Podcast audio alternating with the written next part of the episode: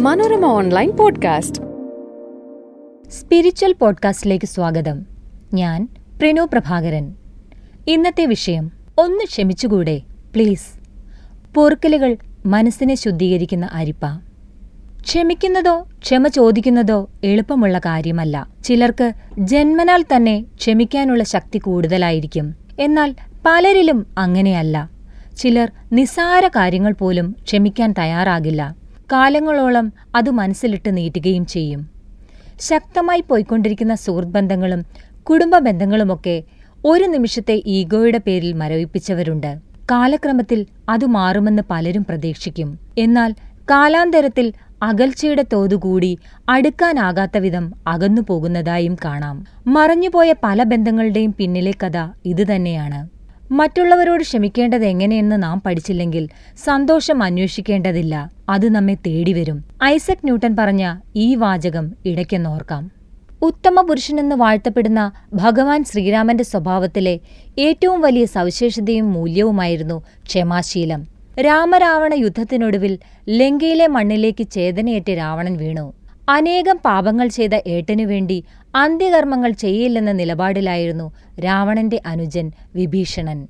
എന്നാൽ എല്ലാ ദ്വേഷങ്ങളും ഇവിടെ തീരുന്നെന്നും ഏട്ടനോട് ക്ഷമിച്ച് വിധിപ്രകാരം രാവണന്റെ അന്ത്യകർമ്മങ്ങൾ ചെയ്യണമെന്നും രാമൻ വിഭീഷണനെ ഉപദേശിക്കുന്നത് കാണാം.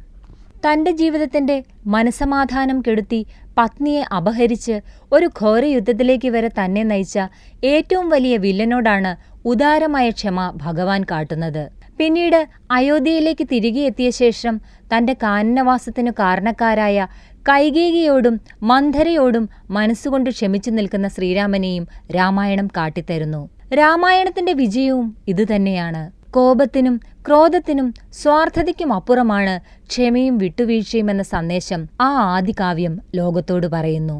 ക്ഷമ നിരന്തരമായ ഒരു പ്രക്രിയയാണ്. വേദനിക്കപ്പെടാത്തവരായി ഒരു മനുഷ്യനും ഭൂമിയിലില്ല. നിങ്ങളോട് ഒരു വ്യക്തി തെറ്റു ചെയ്തെങ്കിൽ ആ തെറ്റ് ക്ഷമിക്കുന്നതിനു മുമ്പ് അയാളുടെ പ്രവൃത്തി നമ്മുടെ മനസ്സിലേൽപ്പിച്ച മുറിവിന്റെ ആഴം കണക്കാക്കാം. ധീരമായ ഈ വിലയിരുത്തൽ അത്യാവശ്യമാണ്. നമ്മളെ വേദനിപ്പിച്ച വ്യക്തിയുടെ സ്ഥാനത്ത് നിന്ന് ചിന്തിച്ചു നോക്കാം. അയാൾ സ്ഥിരം ഇങ്ങനെ ചെയ്യുന്ന ആളാണോ?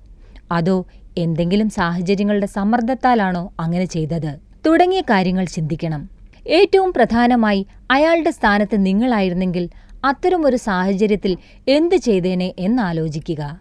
ഒരു വ്യക്തിയോടുള്ള വിരോധം ഒരു കയറാണ്. ജീവിതാവസാനം വരെ ആ വ്യക്തിയിലും അയാളുടെ ചെയ്തികളിലും നിങ്ങളുടെ മനസ്സിനെ തളച്ചിടാൻ അത് വഴിവെക്കും. ഈ സാഹചര്യം ഒഴിവാക്കാനുള്ള ഏറ്റവും നല്ല മാർഗം വിരോധമാകുന്ന കയർ മുറിക്കുക എന്നതാണ്. ക്ഷമയാണ് അതിനുള്ള ഏറ്റവും നല്ല ആയുധം. ഒരാളോട് ക്ഷമിക്കുമ്പോൾ അയാളെക്കുറിച്ചും അയാളുടെ പ്രവൃത്തിയെക്കുറിച്ചുമുള്ള നമ്മെ അലട്ടുന്ന ചിന്തകളിൽ നിന്ന് കൂടിയാണ് നമുക്ക് മോചനമുണ്ടാകുന്നത്. മനസ്സിലെ നെഗറ്റീവ് ചിന്തകൾ മാറി ശുഭകരമായ ഊർജം നിറയ്ക്കാൻ ഇത് വഴിയൊരുക്കും. മനസ്സ് കൂടുതൽ സ്വതന്ത്രവും സുന്ദരവുമായി മാറും. തെളിമയാർന്ന ഒരു നദി പോലെ അത് നമ്മളുടെ ഉള്ളിൽ ഒഴുകും.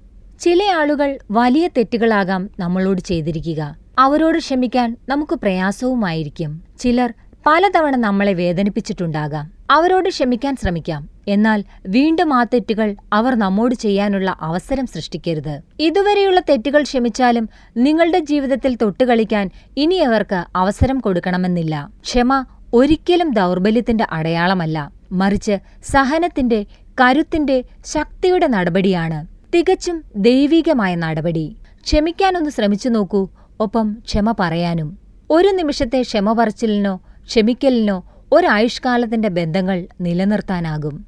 മറ്റൊരു പുതിയ വിഷയവുമായി സ്പിരിച്വൽ പോഡ്കാസ്റ്റ് അടുത്ത തിങ്കളാഴ്ച കേൾക്കാം.